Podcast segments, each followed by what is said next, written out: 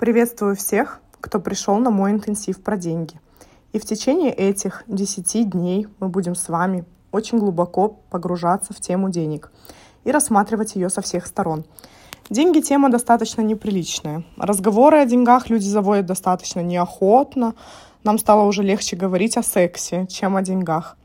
Тема денег хранит в себе огромную энергию, много страстей, страхов и иллюзий – и ни о чем люди не говорят с таким жаром, как о деньгах. И неважно, в каких отношениях они с ними состоят. И вечная тема денег — это такой сущий оборотень. Но когда мы говорим о деньгах, на самом деле речь идет не о них самих. И каждому из нас знакомо, как отсутствие ясной договоренности о денежной стороне любых взаимоотношений подкашивало эти отношения, а то и вовсе разрушало нашу дружбу, любовь и партнерство — мы в тайне используем деньги как средство борьбы за власть в борьбе с мужем, с женой, родителями, детьми и обществом в целом. Мы можем дать деньги, чтобы отобрать их, пообещать их и не выполнить обещания, придержать их, чтобы потом одарить ими сверх ожиданий. И все наши денежные проблемы – это лишь верхушка айсберга, который отвлекает нас от более глубинных – скрытых глазу, распря между членами наших семей и общества в целом. И практически на каждой консультации мне задают вопрос, что же надо делать, чтобы привлекать деньги в свою жизнь? Книжки читать, медитации, аффирмации. То есть всегда все думают, что нужно делать что-то новое. А на самом деле нужно избавиться от старого, от старых родовых программ, от старых установок, от старого опыта, который тянет нас вниз, от четких программ нашего подсознания, которые блокируют нашу жизнь. И деньги, они не оставляют равнодушными никого. Кто-то твердо убежден, что если бы у него было бы больше денег, то его жизнь бы стала намного лучше, и он бы точно смог обрести счастье. У кого их больше, много денег, то эти люди обеспокоены тем, как бы их правильно потратить, приумножить и не потерять. Вряд ли можно найти человека, который был бы доволен своим уровнем денег постоянно. У всех у нас разные отношения с деньгами, но неизменно одно – семейные конфликты, порождаемые деньгами, в разных социально-экономических слоях на самом деле очень похожи. Так что же такое деньги? Каждый вчера ответил для себя на этот вопрос по-разному. Кто-то написал, что деньги — это свобода, кто-то написал, что деньги — это масштаб, кто-то написал, что деньги — это способ проявляться. И сейчас очень модно говорить, что это энергия, ресурс, средство для достижения целей. И я хочу вам раскрыть вопрос денег с той стороны, о которой мы не думаем, и нам иногда даже стыдно думать о них с такой стороны. Имея деньги, можно купить все. Здоровье, безопасность, образование, лучший отдых — Благодаря деньгам можно действительно получать все. Получается, что деньги — это средство, чтобы обеспечить себе лучшие условия жизни. Следовательно, деньги равно жизнь. Если у нас не будет денег, мы умрем. Мы просто-напросто не, выжим, не выживем в современном мире. В мире, где мы покупаем время, еду, услуги, тепло, воду, мы даже платим за лето зимой, когда едем куда-то отдыхать в теплые страны. Мы платим деньгами за свои удобства другим людям, которые создали для нас эти удобства. И мы сами сдерживаем эту жизнь, которая равна деньги, под действием своих установок, обид и претензий, внимания к тем людям, которые дали нам эту жизнь. И кажется, что за бред? Тиана, о чем ты говоришь? Иди и работай, все будет. Но сейчас я подробнее размотаю вам эту тему, потому что любая жизнь успешна. Если она продолжается, значит, на нее есть ресурсы.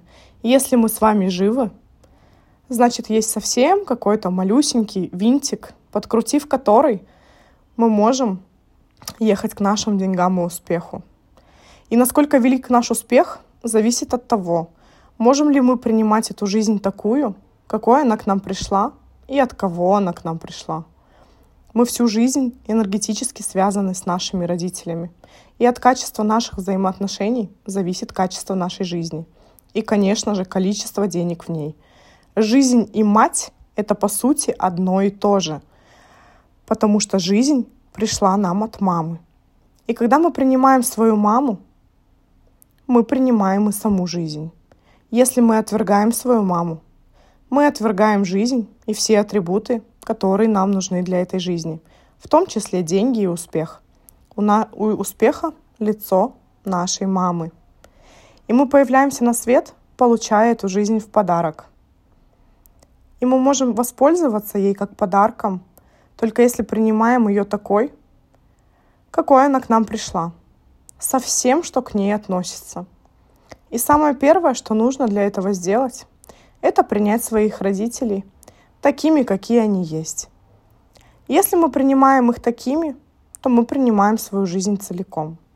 То есть что значит принимать родителей? Это когда мы не пытаемся их изменить, думать, как им лучше жить, как им лучше действовать, что им носить, что им кушать, как им лучше лечиться, в какие вещи одеваться, что модно, что не модно.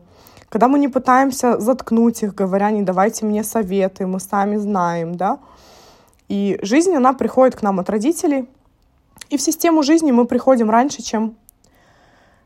Мы приходим позже, чем они. То есть родители, они всегда раньше, чем мы. Даже если ваша мама родила очень рано, в любом случае она на какое-то количество времени старше, чем вы. И если брать базовый закон иерархии, по нему закон иерархии гласит, тот, кто пришел в систему раньше, тот имеет приоритет перед теми, кто пришел в систему позже. Мы должны помнить о приоритете родителей перед нами.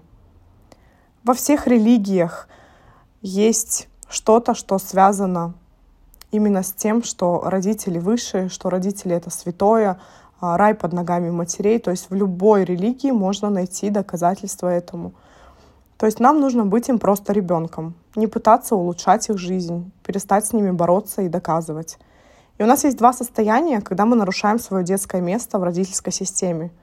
Это когда мы начинаем осуждать и критиковать родителей, размышлять, анализируя их жизнь, пытаемся им доказать, что мы лучше, чем они, что мы больше добились, когда мы ждем от них признания и похвалы, чтобы они признали наконец, что вы лучший, когда мы пытаемся исправлять их, задаривать их подарками и деньгами и лишаем их возможности управлять своей жизнью. Мы делаем их зависимыми от нас, и тем самым мы делаем их слабее. И тогда мы стоим в родительской позиции над ними. Мы возвышаемся, когда высокомерно даем им советы. И мы, конечно, безусловно, делаем это с благими намерениями, потому что мы хотим вернуть им долг за свою жизнь. Но то, что мы получили от них, настолько велико, что мы никакими деньгами и благами не сможем этого сделать. Когда мы видим объявления о том, что показывают, допустим, детей, которые болеют раком, и всегда в объявлениях в этих есть такой призыв, что жалко, что жизнь можно спасти деньгами, а у нас не получается их собрать. То есть жизнь, она всегда ценнее денег. И вот то, что нам передали родители, это очень ценно. Мы никакими деньгами, никакими благами не сможем ее им вернуть и уравновесить. А все, что мы можем сделать, это передать эту жизнь дальше в виде наших детей, проектов, того, что будет жить и процветать на благо и пользу обществу. Мы не можем вернуть жизнь назад, мы можем только передать ее вперед, потому что жизнь не бывает, что она течет назад, как река, она течет только вперед. И второе состояние нашей детской позиции, когда мы не на своем месте с родителями, когда мы не согласны со своим детством, с тем, как они передали нам жизнь, Например, что мама родила одна, или развелась с папой, или била, или не хвалила, или что папа вас не поддерживал. Когда мы начинаем обижаться на них и ждем, чтобы они дали нам сейчас того, что нам не хватило в детстве. Тогда мы начинаем превращаться в вечно страдающего ребенка, который проживает в иллюзии, что жизнь должна была сложиться по-другому. что сейчас он мог бы быть более уверенным в себе, раскрепощенным, проявленным, открытым, или там обучиться чему-то другому мог, что это родители виноваты, там не отдали куда-то, потому что у них не было денег, потому что папа бросил маму. Ну и там эта цепочка всегда очень длинно длится. И что мы бы, допустим, легче достигали цели, если бы родители там поддерживали, помогали финансово. То есть, когда мы хотим, чтобы наши родители стали более совершенными для нас. Это, конечно, вам все понятно, но при чем тут деньги, да, вы, наверное, хотите у меня спросить. И на нашем жизненном пути часто стоят препятствия. Мы можем брать с радостью эту жизнь и все остальное, что в ней есть, только в том случае, если мы сами что-то даем. Если мы что-то берем в этой жизни, да, чтобы отдать, мы чувствуем себя неуютно. Если мы берем и не собираемся отдавать дальше. То есть если мы не хотим рожать детей, не хотим какие-то проекты, мы не хотим служить на благо обществу, если мы не хотим создавать что-то, что будет для людей полезно и классно помогать им в решении каких-то задач своих или обучать их чему-то. Если мы вот все, что от родителей получили, мы это дальше не передаем, не вкладываем в своих детей, в проекты, да, опять же повторюсь, то тогда мы, получается, блокируем свою жизнь. А если мы берем от родителей эту жизнь, такой, как, как они нам ее передали, то мы всегда хотим что-то создавать и отдавать. Это все очень хорошо видно в партнерских связях, когда оба партнеру дают и оба берут. То есть что-то сделал мужчина, что-то сделала женщина, и постоянно все вкладываются в эти отношения. И чем больше они берут друг у друга, тем больше могут отдать, то есть наполняясь в этих отношениях. Это такой закон баланса между равными системами. То есть когда мы вместе, да, что значит равная система? Это когда мы приходим в эту систему одновременно. Вот вы одновременно стали парой с партнером, значит, вы в ней равны в систему жизни вы пришли позже родителей, значит, родители над вами. Тот, кто над вами, тот он вам дает, а вы берете.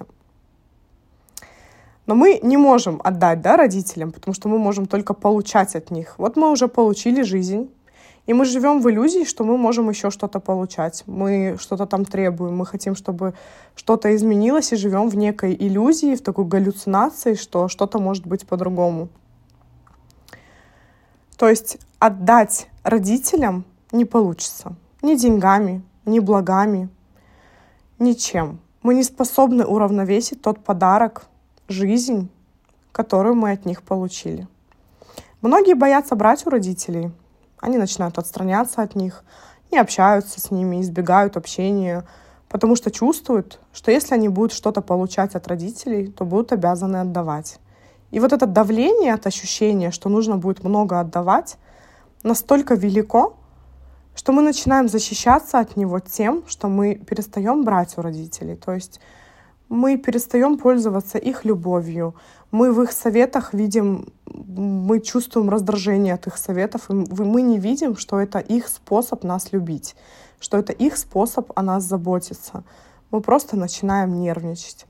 И здесь у нас есть решение — то есть если мы берем от наших мамы и папы все без страха, что они нам дают, потому что мы знаем, что мы позже передадим это дальше в виде детей, проектов, то есть, что мы не хотим блокировать эту жизнь, лежать на диване и говорить, у меня апатия, я ничего не хочу. Если мы будем настроены на готовность передавать это дальше, мы можем брать у своих родителей безгранично. И только в том случае, если мы будем готовы взять у наших родителей передавать дальше все, что они нам дают, мы будем готовы всем, что получили от них, служить другим людям. И тогда мы начнем создавать что-то ценное. И деньги — это адекватная оценка той ценности, которую вы даете людям. То есть если у вас нет денег, значит вы не создали ценность для людей. Если у вас денег мало, значит ваша ценность, которую вы создаете, она не такая большая, либо вы ее преуменьшили. Об этом мы еще будем говорить, о самооценке и о том, как мы себя ценим И вообще это все действует во всех областях жизни. То есть кто не принимает свою маму, не может принять еще своего партнера, потому что отношения с нашим папой и мамой начинают отражаться в наших партнерских отношениях, как в зеркале. Также они отражаются и в нашей работе, и в нашей профессии. Это можно наблюдать в жизни. То есть люди, у которых хорошие отношения с мамой, буквально светятся. Их работа приносит им радость, удовольствие. В их обществе каждый чувствует себя уютно. А тот, кому работа кажется тяжелой ношей, не принял свою маму.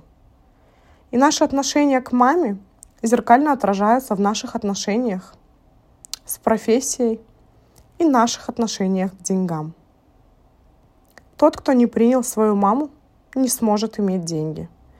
Вы, конечно, можете их зарабатывать, но будете ли вы им рады? Здесь есть очень крепкие связи. И речь идет не столько о профессии, бизнесе, нашей жизни, сколько о нас самих. Везде о нас самих.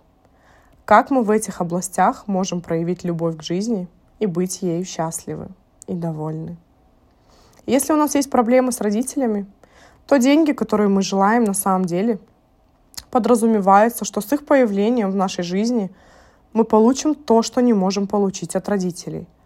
И вот как вы вчера писали, если вам нужны деньги, чтобы стать финансово независимой, свободной, значит вы чувствуете себя зависимой – в первую очередь эмоционально от родителей, чаще от мамы. Если вам нужны деньги, чтобы стать счастливым, значит, вы несчастливы от того, что именно эта женщина ваша мама, и вы ну, несчастливы в этой жизни, потому что, грубо говоря, неправильная женщина передала вам эту жизнь. Связь простая, но крепкая. И наши такие детские позиции по отношению к жизни сильно проявляются по отношениям к деньгам. Если вопросы с родителями не решены, мы начинаем ставить деньги на место родителей и начинаем пытаться их заслуживать, так же, как и заслуживали когда-то любовь мамы или папы. Мы можем их хотеть, но искренне считаем себя недостойными денег. Как в детстве. Мы могли подумать там, что что бы мы ни сделали, мы не сможем получить любовь и одобрение родителей.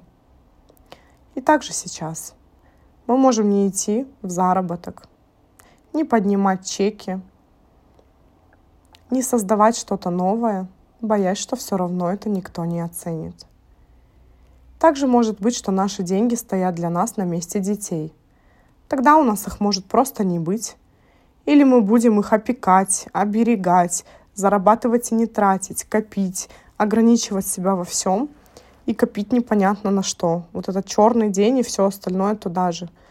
Если подытожить все вышесказанное, то наше отношение к маме — это наше отношение к жизни, к радости жизни, в том числе и от уровня своих денег. То есть мама — это все про коммуникацию, про взаимодействие с другими людьми. Если мы не любим общаться с людьми, если у нас не получается, то все там корень — это взаимоотношения с мамой. И если мама для нас вечно недовольная женщина, которая недовольна жизнью, такая страдалица, то вы никогда не сможете получать радость от жизни и уровня денег в ней. Насчет папы, да, то есть наше отношение к папе, к папе, это то, как вы относитесь к своему делу. То есть если папа для вас, допустим, слабый, недействующий тюфяк, который не развивался так, как мог бы, там, не знаю, не раскрыл свое предназначение, лежал на диване, был ленивый, зарабатывал мало. Точно так же вы действуете по отношению к своему делу.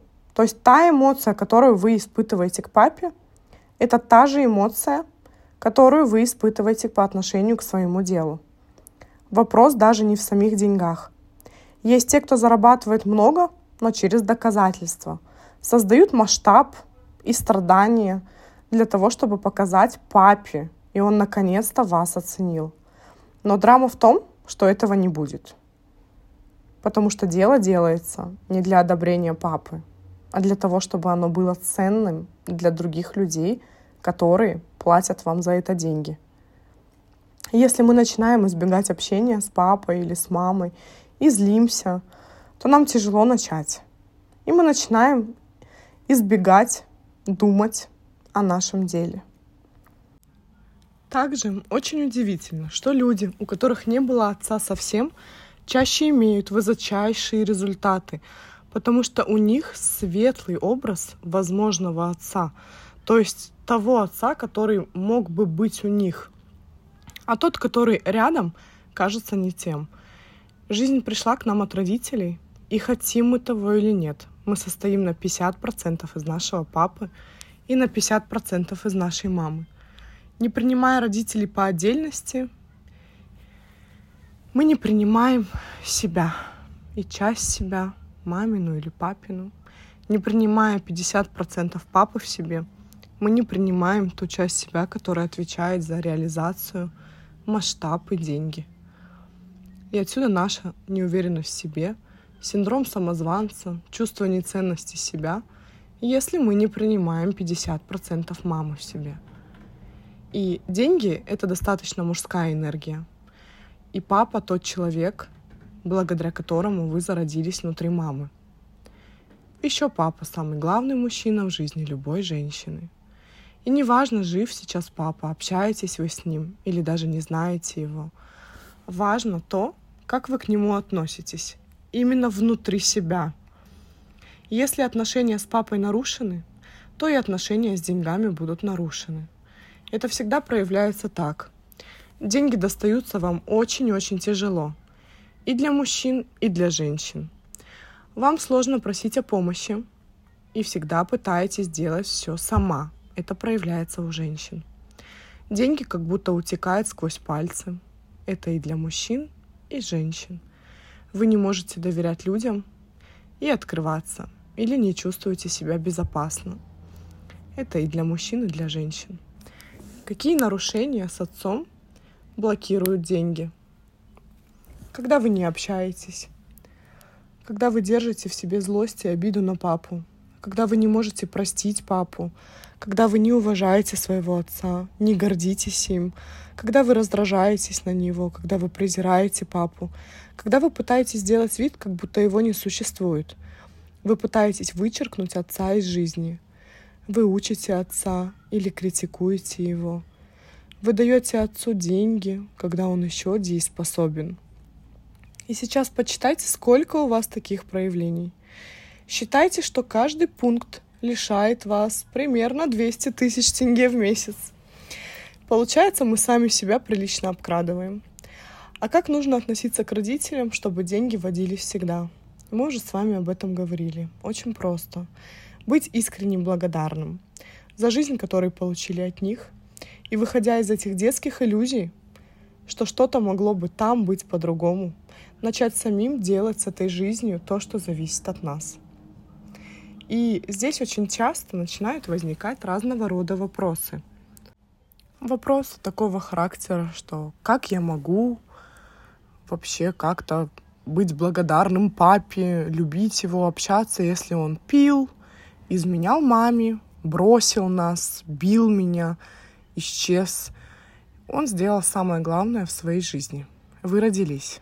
И вы состоите на 50% из папы. Отрицая папу, вы отрицаете половину себя. Ту половину, которая отвечает за деньги, успех и реализацию. Все люди вырастают физически, но не всем удается вырасти внутренне. И это не про то, чтобы перестать быть ребенком и радоваться жизни, а именно про ответственность. Ответственность за свою жизнь и за все то, что в ней происходит.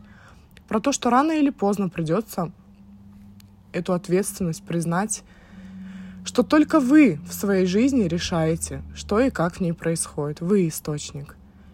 А с ребенком события всегда просто случаются. Деньги к нему не приходят. Если ребенок любимый и послушный, ему еще и подарки дарят, и это ему нравится. А если ребенок нелюбимый, то он страдает просто от ощущения нелюбимости и ничего не меняет. И быть ребенком очень выгодно. Ребенку многое прощается, ребенку дарят подарки, ему можно творить всякую фигню без последствий. Ну, подумаешь, он же еще маленький. И самое главное, функция, которая прощается ребенку, это когда мы не берем ответственность. И подвох заключается в том, что, находясь в детской позиции, мы блокируем свою счастливую жизнь. Потому что ребенок никогда не может жить так, как он хочет. потому что не он источник своей жизни, а события с ним просто случаются. Причины всегда вокруг него, но никак не он сам. И, следовательно, он не может зарабатывать столько, сколько хочет. Только столько, сколько дадут взрослые. Слышали ли наверняка такие фразы на такой работе больше не заработаешь, в Казахстане столько не заработаешь, в моей профессии столько не заработаешь, и вот все в этом роде. Это звучит, ну, вообще, по идее, логично. Только все эти утверждения делаются из детской позиции, когда все причины вокруг, но ни в коем случае не в нас самих. И из этой позиции невозможно жить так, как вы хотите. Только как заведено и как позволяют родители или более крупные фигуры, которые есть возле вас. То есть работа, страна, начальника, статус. Из детской позиции можно выигрывать лотереи, конкурсы, интересно жить и радоваться жизни. Но вот полностью жить в ней не получится именно жить так, как вы хотите. И для жизни своей мечты нужно принимать на себя ответственность. И первый шаг — это осознать, что ответственность невозможно отбросить. То есть она всегда с нами. Вы всегда источник своей жизни. Хотите вы этого или нет. Выбор в другом. Осознаете ли вы это и принимаете, либо продолжаете уходить в детскую позицию. Эмоциональное взросление возможно только тогда, когда мы перестаем доказывать, биться и пытаться изменить что-то в детстве — потому что нет машины времени, мы не можем ничего изменить. Мы можем только сейчас взять ответственность за свою жизнь и идти красиво проживать ее. Когда мы перестаем ждать от родителей, думать, что виноваты во всем они, когда мы обращаем внимание на свою жизнь и действуем в своей жизни, отвечая за все, что в ней происходит. Потому что оставаясь в позиции ребенка, больших денег невозможно иметь они будут примерно на сникерсы и чупа-чупсы, только на то, что нужно детям. И как только задача с ответственностью и с выходом из детской позиции будет решена, вы тут же обнаружите, как деньги перестали утекать сквозь пальцы, доход стал расти, а на душе у вас нет никакой тревоги. И теперь я очень хочу дать вам задание, связанное с сегодняшним уроком, и очень жду ваших инсайтов в чате.